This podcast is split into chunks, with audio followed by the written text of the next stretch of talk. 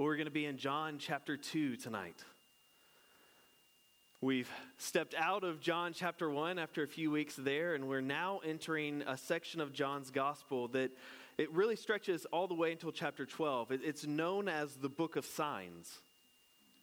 It's where John focuses on the revelation of Jesus as this long-awaited Messiah who has now finally arrived. And John wants us to see the glory of Jesus in these chapters, and, and, and through them, he wants us to place our faith in Christ. In fact, that's the whole reason that John even wrote the book. If you flip to the end of John, you look at chapter twenty, verses thirty-one, thirty and thirty-one, John writes this. He says, "Now Jesus did many other signs in the presence of the disciples, which are not written in this book. But these are written so that you may believe that Jesus is the Christ, the Son of God, and that by believing you may have life in his name." The whole point of John's gospel is to give you good reasons to believe in Jesus. So these stories that we're about to see, this book of signs we're about to enter into, they aren't just neat little tricks that Jesus performed when he was here. What John tells us in the coming pages is how Jesus came to fulfill the Old Testament scriptures and how Jesus is the Messiah who is the answer to all of God's ancient promises. John wants you to see how wonderful Jesus is, how capable Jesus is, how worthy Jesus is, how loving and kind and mighty and glorious Jesus is. And he wants you to believe in Jesus. And I want you to too. So let's read John chapter two, starting in verse one. "On the third day, there was a wedding at Cana in Galilee, and the mother of Jesus was there. Jesus also was invited to the wedding with his disciples. When the wine ran out, the mother of Jesus said to him, 'They have no wine.' And Jesus said to her, 'Woman, what does this have to do with me? My hour has not yet come.' His mother said to the servants, 'Do whatever he tells you.' Now there were six stone water jars there for the Jewish rites of purification, each holding twenty or thirty gallons. Jesus said to the servants, 'Fill the jars with water.' And they filled them up to the brim. And he said to them, 'Now draw some out and take it to the master of the feast.' So they took it. When the master of the feast tasted the water now become wine and did not know where it came from, though the servants who had drawn the water knew, the master of the feast called the bridegroom and said to him, 'Everyone serves the good wine first, and when people have drunk freely, then the poor wine. But you have kept the good wine until now.' This, the first of his signs, Jesus did at Cana in Galilee, and manifested his glory, and his disciples believed in him. After this, he went down to Capernaum with his mother and his brothers and his disciples, and they stayed there for a few days." This is God's word.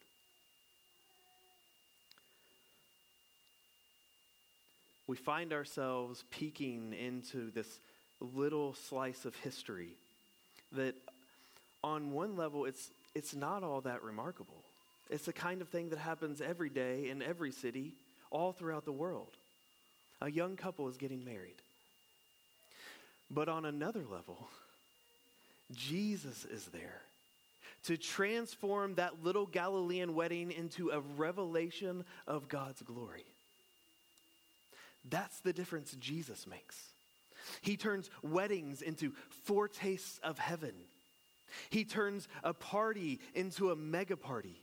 He turns bad news into good news. He turns water into wine. He turns the law of the Old Testament into the grace of the New Testament.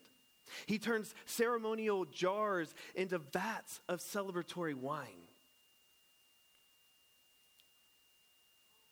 He does this because he's thinking about something much bigger than just this little wedding at Cana in Galilee.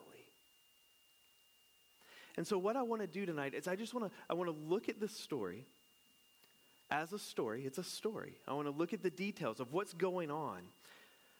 And then I want to look at the sign. What is the story telling us? So first, the story. Look at verse one. On the third day, there was a wedding at Cana in Galilee. So John's just, he's orienting us. He's been doing this kind of throughout his gospel so far. So far, he orients us to the, to the time and place. Uh, remember in chapter one, we, we saw this, this day, the next day, and so forth. In chapter one, verse nineteen, the chronology kind of began when the Jews came to John asking about his baptism. And then the next day, in chapter one, verse twenty-nine, John proclaimed Jesus as the Lamb of God. On the third day, one thirty-nine, Jesus took his new disciples home. And on the fourth day, one forty-three, Jesus meets Nathanael. Now here in two one, John says it's the third day. What he means is it's the third day after that day with Nathanael. So this is the seventh day since John started recounting Jesus' acts. Now who cares what day it is? Well, you know what? John usually doesn't. And that's what's so fascinating about this to me. John normally doesn't care at all. When he, when Jesus is resurrected, for example, he doesn't even ever say it was the third day. The only time in all of John's writings where he cares about days is right here. So it must mean something. Well, what does it mean? Remember in John one one, in the beginning. Remember how when we looked at that, that reminded us of Genesis one. Well, that's intentional. And now as we meet Jesus in his public ministry, John is, he's taking us on a journey of seven days that correspond in some way to the seven days of creation. But instead of focus, focusing on the, the creating power of Jesus, John is focusing on the recreating power of Jesus. By the seventh day, Jesus has already, in a sense, started recreating things, right? He's recreated the messianic hopes and ex- and realizations. He, he recreated the purpose of baptism. He recreated the hearts of his disciples. And now, at a wedding, he recreates water into wine. John presents to us the one who was there in Genesis one, but the one who is going to do far more than the whole book of Genesis can even tell us. John is preparing us for something magnificent here. The story is really about to take off. So we care about days for a little while, because John does. We look at verse one again, and we see that the mother of Jesus was there, and Jesus was also invited to the wedding with his disciples. Now, we don't know how Jesus knew the couple who was getting married. John just doesn't tell us that. I mean, perhaps they were friends of Nathanael. He was from Cana. Um, maybe they were old family friends. You know, who knows? But Jesus was there.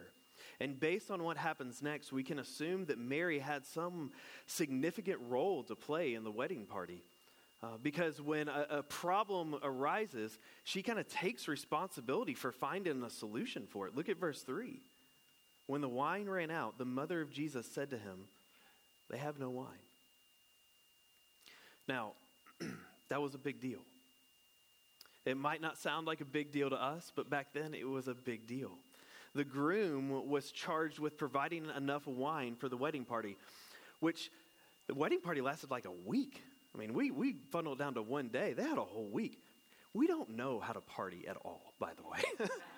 Like, we just don't get it. They had a week. This was as if the wedding planner came to you on your wedding day at your reception and said, "Well, we made it halfway through, but the food's all gone." I mean, talk about a party pooper. It just ruins the whole mood. You'd have some disappointed guests and you'd be, I mean, how embarrassed would you be? But for this young couple, it was more than just an embarrassment. In those days, it was this was actually grounds for a lawsuit. It's amazing. Their new life together was threatened before it even got started. Instead of entering into their new life with joy, they might enter into it now under a great burden. So Mary did not come to Jesus with a, a minor inconvenience she wanted his help with. She came to him with a crisis. But you kind of wonder, why did Mary go to Jesus at all? I mean, on one hand, it's obvious, right? He's Jesus. But on the other hand, did what she want him to do about it? Well, Jesus kind of wanted to know that too. In verse four, Jesus said to her, "Woman, what does this have to do with me? My hour has not yet come." Now, that verse, "Woman, what does this have to do with me?" is it, it's hard to strike the right tone when you read that. When I, when I was telling my wife earlier, she's like, "I'm not sure that's how he said it." Okay, listen. I'm not Jesus. I'm just reading the words. But depending on what your translation says will depend on how confused you might be about w- the way Jesus is saying this here. Uh, if you have the N I V, at least the older version of the N I V, the, the New Living Translation, for example, this verse will read, "Dear woman." But the E S V and other translations actually get it right. There is no "dear" at the front of that. It is just "woman." Now, I don't know where you came from, but if I spoke to my mom with that kind of mouth, I wouldn't speak again. I wouldn't be here today. If my kids spoke to my wife like that, no YouTube for a good long while. So what's the deal here? Was Jesus being disrespectful? I mean, we know Jesus never sinned, right? So what's happening? Well, I'll just go ahead and say the, the way he says it isn't as bad as it sounds to us in the English. It's not as bad. He's not being flippant. He's not disrespectful. But it is at best, a, there is some rebuke in it. He is saying something by the way he says it. We know it's not unloving because Jesus actually uses the same phrase from the cross when he speaks to his mother. And there was nothing but love from Jesus on the cross. So why does he say it this way?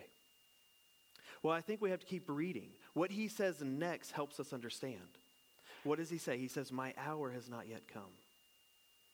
Now, whenever John uses that phrase from the mouth of Jesus, "My hour has not yet come," what he means is he's talking about the hour of his death. So Mary says to Jesus, "Jesus, they have no wine." And Jesus responds and says, "Well, it's not my time to die." What? Why does he say that? What's going on? Well, I think what's happening is Jesus is, he's distancing himself from Mary's wishes and staying firm to his mission. In other words, he's not just going to do whatever Mary wants him to do because she's his mom. Because Jesus is there and he has now entered into this public ministry for a very specific reason. And he will not waver from that. And so he is not just pushing her away, but he is kind of setting the boundaries here. Jesus knows, based on the reaction he's gotten so far, that if he were to go public fully right now, he might not make it to that hour. There is opposition already. And so he knows it's now not now is not the time to reveal himself to the world as the Messiah, because his hour has not yet come.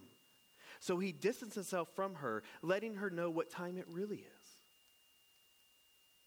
He wasn't a mama's boy. He wasn't going to just do whatever she wanted because she wanted him to. He answered to God's plan only, and no one else would be his boss. His mission superseded his familial relationships. The driving force of Jesus' life was faith, not family. It doesn't mean he didn't love his family. Not at all. It just meant that Jesus knew why he was there. Now, for her part, Mary didn't seem too discouraged because she doesn't walk away with her head down, does she? She seems to get the point. Because then she looks to the servants in verse five and says, "Do whatever he tells you," which, by the way, is the best advice anyone has ever given.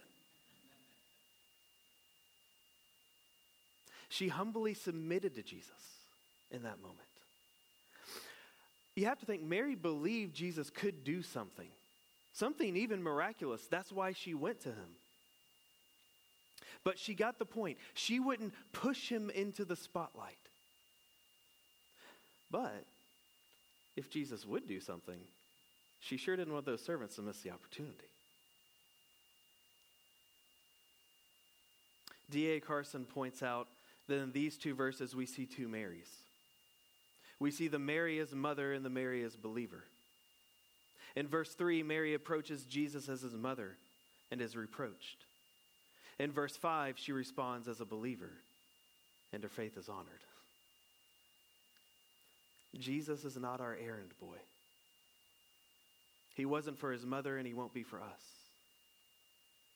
But if we come to him by faith, we are rewarded. As Carson goes on to say, these two verses, as difficult as they are, help to shape this account of Jesus' first miracle and ensure that the focus is on Jesus' glory, not Mary's, and on the disciples' faith, including Mary's.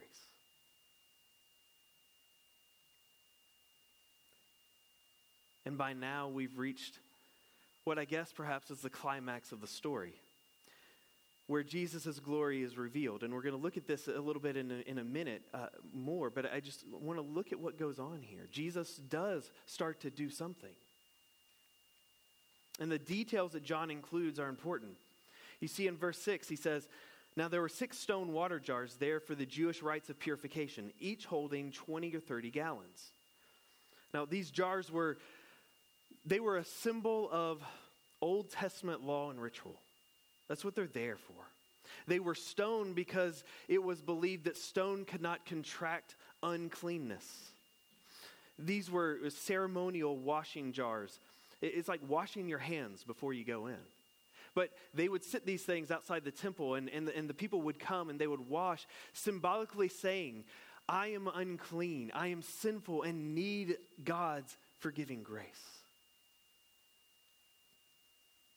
Everything Jesus does here, it, he starts pointing beyond kind of the mere facts of the story. Through his actions, he tells the story of the Bible. He is the Messiah who is coming to fulfill the law, to usher in a new age of grace. As Craig Blomberg says, this is a vivid illustration of the transformation of the old water of the Mosaic religion into the new wine of the kingdom.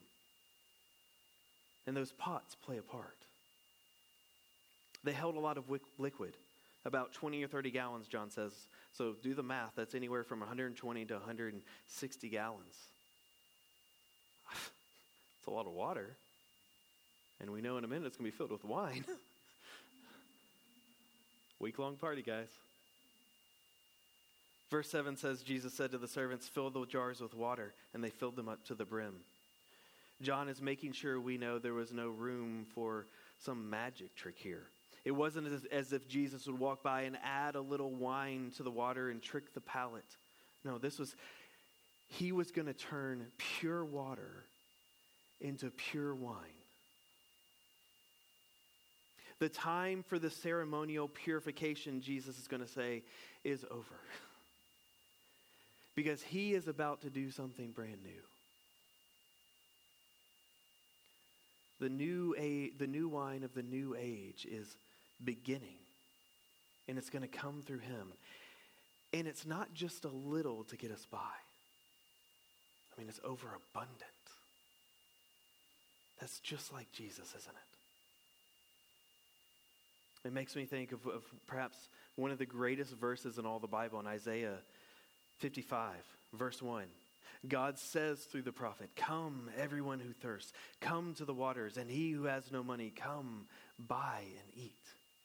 Come buy wine and milk without money and without price." This is what Jesus is doing there. He's, he's taking their nothing, and he's giving his everything. And this is what Jesus always does, isn't it? He says to us, "Bring your dirty purification water to me, and I'll make something new. Bring that old-time religion that never got you anywhere, and I'll give you the new wine of the gospel that changes the heart and saves the soul."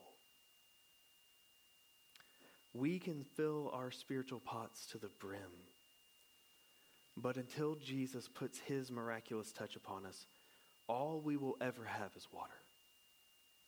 It doesn't matter what we do. But when he touches us, we will have the best wine. Now look at verse eight. Jesus said, now draw some out and take it to the master of the feast. The master of the feast was like, I don't know, a head waiter, something like that. And when he tasted it, he was amazed. Now, he didn't know where the wine came from. John is, is careful to state that. Only the servants, his disciples, and we presume Mary, knew what happened. This is, John is showing us, this is an undercover miracle, kind of. So the master of the feast called the bridegroom, not Jesus, the bridegroom, and said in verse ten, everyone serves the good wine first, and when the people have drunk freely, then the poor wine. But you have kept the good wine until now. Apparently, Jesus makes some really good tasting wine. Why? I mean, you can get by with anything at that point. But not if you're Jesus. Because this is more than just a small town miracle to save a wedding. This is a manifestation of glory to reveal the messianic age. Like all the best wine, Jesus's was aged. It had all the Old Testament promises and expectations. It held all the sweetness of joy and hope of the Messiah. It carried the aroma of Christ. It sang of notes of the patriarchs and the prophets. It was aged in the parchments of the scriptures and poured out of the glory of heaven. It was the wine of the promised age, the wine of the kingdom of God. And it's that kingdom of God that we need to look now. That's the story. Now let's consider the sign. What does it mean? John says in verse eleven, this is the, this, the first of his signs Jesus did at Cana in Galilee and manifested his glory, and his disciples believed in him. Now here's the whole reason John wrote this. He didn't write it because it's a cool little party trick that Jesus of Nazareth performed a long time ago, and he just wanted to share it. It's not a novelty act. It would be a big mistake if we looked at this and only saw the miracle of water being turned into wine and didn't see the miracle worker. Because the whole point is to see Jesus. And notice that John doesn't even call this a miracle. I mean, it is a miracle, but that's not how John describes it. He calls it a sign. Why? Well, what does a sign do? It points to something, doesn't it? It points beyond itself. You, you're driving down the road and you see a sign that says Nashville, twenty miles. You know where you are. You know where you're going. It orients you. Or if you're Dustin and you see a sign that says vinyl records for sale and you get all giddy, it might cause an accident. But he's not giddy because of, of the sign. He's giddy because of what the sign means. John is orienting us here. It, not only is this a sign, but this is Jesus' first sign. It's kind of a weird first sign, right? Like, I mean, of all the things Jesus did, if you were to rank the miracles of Jesus in your mind right now, where would you put this one? You might not even think of it. I mean, he raised someone from the dead. He healed the blind. Jesus did some amazing things, but this he chose as his first. Why? Why this one? Well, maybe it has something to do with the fact that the Bible opens with a wedding in Genesis two and ends with a wedding in Revelation nineteen. The wedding theme runs just all throughout the Bible. And that helps us understand this passage, I think. What was Jesus doing at the wedding? Well, I mean, he was performing the miracle. We've seen that. And before that, he was just an invited guest. But what do you think he was thinking about when he was there? Th- this is where, w- when we think about Jesus, not just fully God, but also human, he's there at a wedding. Uh, Tim Keller helped me see this. What do you think Jesus was thinking about there? Have you ever been to a wedding as a as a, a young, single adult? Maybe some of you are still there. And you're you maybe are enjoying it. I don't care if you're male or female. If that's you, you're also thinking about your wedding, aren't you? When will it be? What will it be like? Will it ever happen?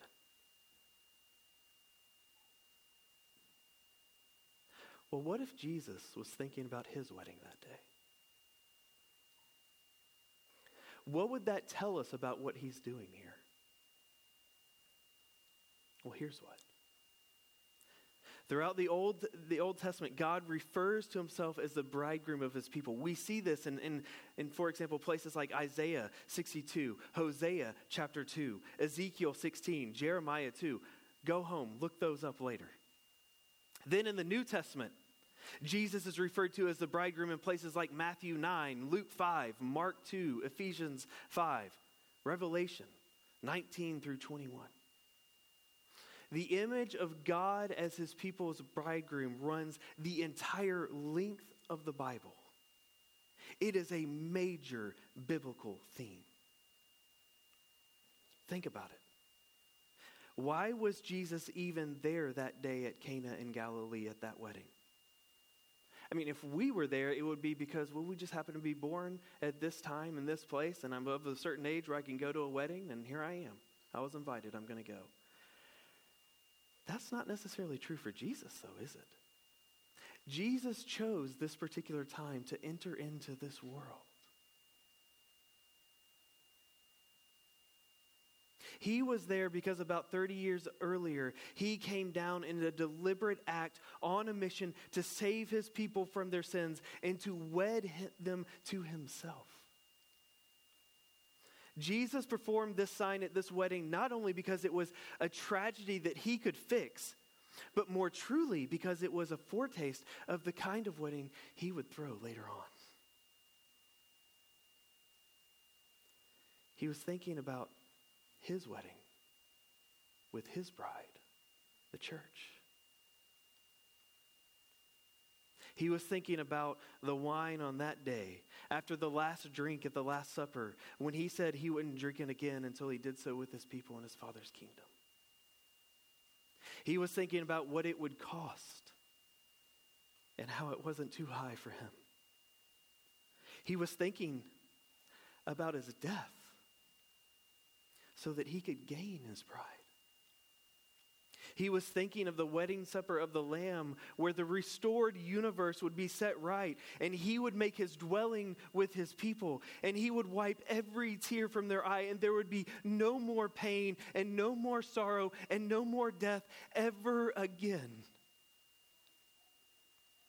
And his bride would never break his heart, because in him they would now be perfect. And he would never break theirs, because his love for them is what spurred the whole thing on anyway. Now, maybe this sounds like a stretch. You know, to be honest, it did to me first, at first as well. But the more I think about it, the more I can't get over the fact that there is a wedding feast, the wedding supper of the Lamb out ahead. God is deliberate in his actions and in his words.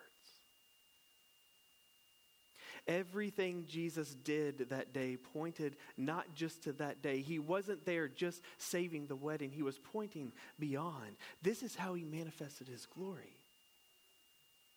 Why did he use those ceremonial jars? I mean, that that's not a normal place to use to, to put wine. It's like, here's a bathtub. I'm going to pour some wine in that and we'll drink from that. They had to have empty wineskins. Why not use those? Because their filling was to say that the law was fulfilled and the new wine was now ready. You cannot put new wine in old wineskins, Jesus is saying. He saves the best for last because he wants to say that the marriage of Jesus and his bride would be the best of all things. It's the thing, in fact, that all of history is moving toward.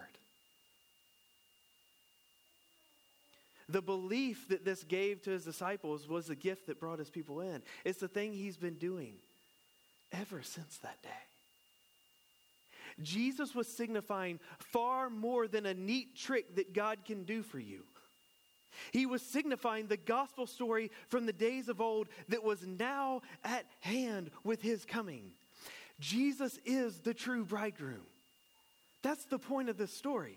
Jesus is the true bridegroom who always saves the best for last. He's longing for his bride. He's looking forward to what he would do to set things right. He's looking forward to his wedding, still out ahead, looking forward to the consummation in the age to come.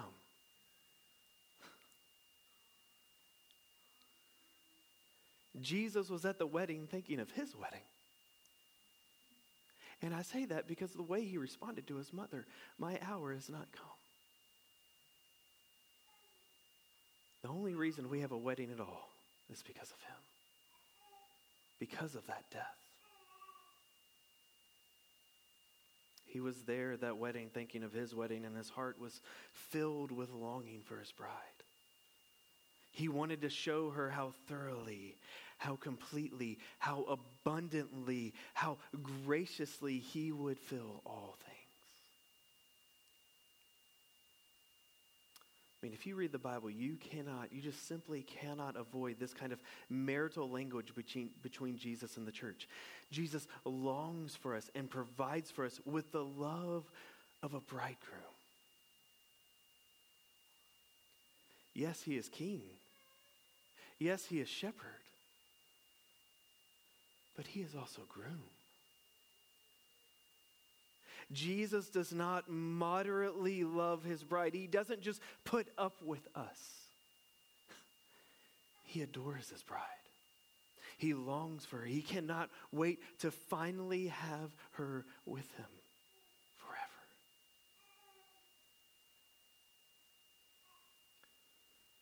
So what does this mean for you?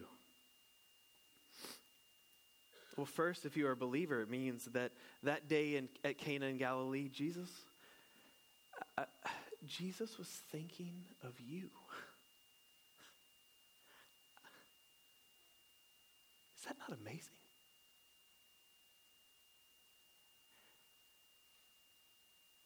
We are not an afterthought to him.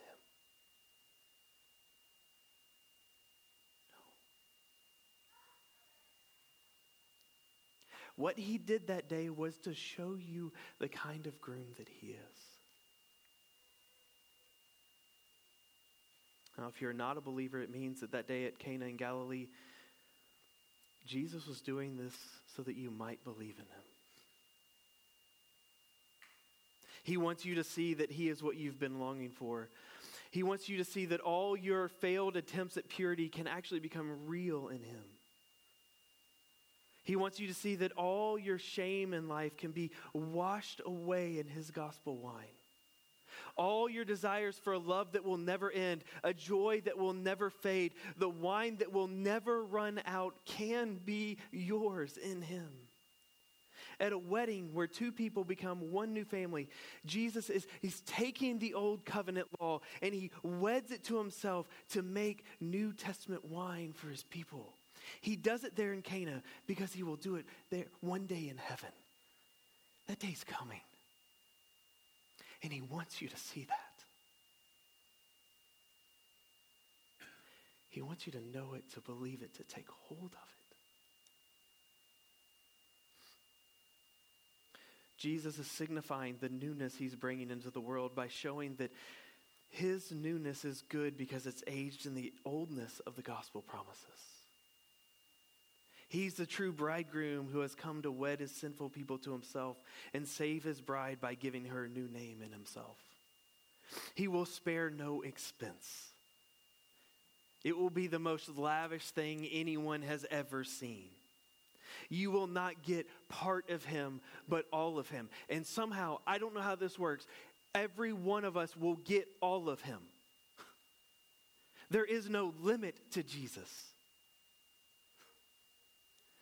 You will not get wine mixed with water in some dirty pot. You will get the scripture-aged and glory-infused wine of the kingdom of God. You will receive a husband who always saves the best for last, who doesn't just hope to make a good impression, but who will love and care and provide for you for eternity. And every day will be better than the last. You'll get a new start on life that with, with, with him at the center will never disappoint you, not for a second. You'll get the real hundred-proof Jesus, and only him, because he's the only one that exists. He makes the end of the party better than the beginning. He takes tragedy and turns it into triumph. He takes sorrow and he turns it into joy. And it's not a mind trick. It's real. It's true. How do we know it's true?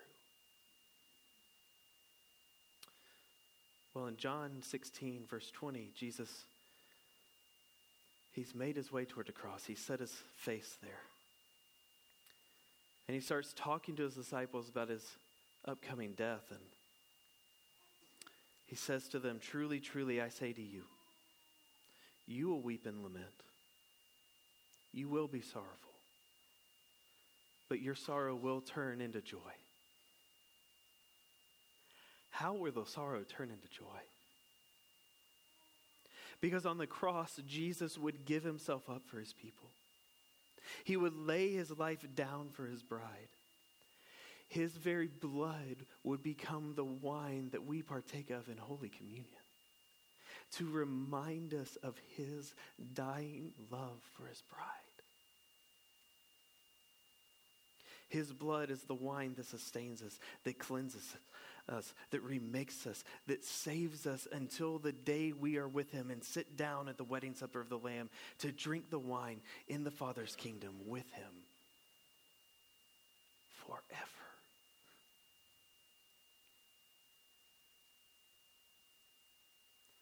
That's what Jesus was doing that day at Cana in Galilee.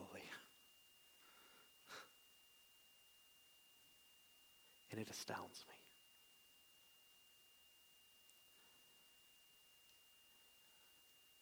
We could not be more loved than we are in Christ. He's thought of everything. He's covered everything. He's fulfilled everything. He's done everything. And he will do everything. Let's pray. Father, I, I thank you for this, for these truths that just, I mean, we could marinate in this for the rest of our lives. I mean, in some way, I wonder, do we need anything else? Lord, we just need this. We need to accept your love. So, Father, I pray that we would do it now. In Jesus' name.